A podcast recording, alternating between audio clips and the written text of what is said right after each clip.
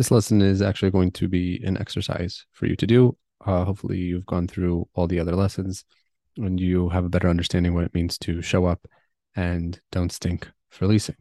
So now call 5 different communities and be a prospect, mystery shop them, and have this whole idea of showing up and don't stinking when you go through that process, and grade the leasing specialists that you deal with. Give them 1 through 10 and make note of what did they do.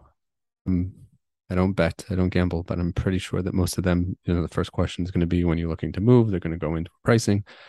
They might go into listing all these great features about their community and why you're going to love it, depending on what kind of community you're calling.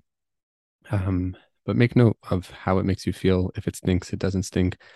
Are they doing things which are in your best interest as the prospect? Are they doing things which their best interest also with centralization, which is a whole nother topic, but you're going to make note if the person actually, you should be able to tell if the person is at the community or if it's not, if they're in a call center, and make note of that. How does that make you feel? You should be able to tell because they're going to have no insight into the actual community. They'll just be telling you pricing and be very pushy to try to get you to schedule a tour or self-guided tour, something along those lines. So do that exercise, call 5 different communities. If you're up for it, post about it on LinkedIn. Say, don't say the communities that you called, but just say you did this exercise, the leasing masterclass, don't stink. Called 5 communities, give the scores 1 through 10, why they stunk or they didn't stink.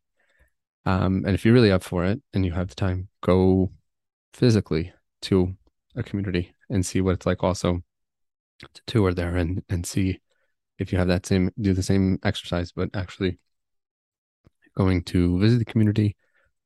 I do this for fun. It's very insightful to me to call these communities. I don't have as much time to actually physically go to them, but calling them is something that I do regularly. I encourage the team to do regularly, to put yourself in the prospect shoes. And hopefully you have a different perspective on what it means to show up and don't stink.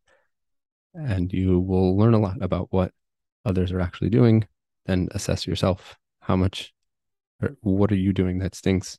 Are you really showing up? Can you show up better? Can you stink less? Can you smell good? So try that exercise. 5 communities, grade them, make note of the things that stink, don't stink, and post about it on LinkedIn. Or you can message me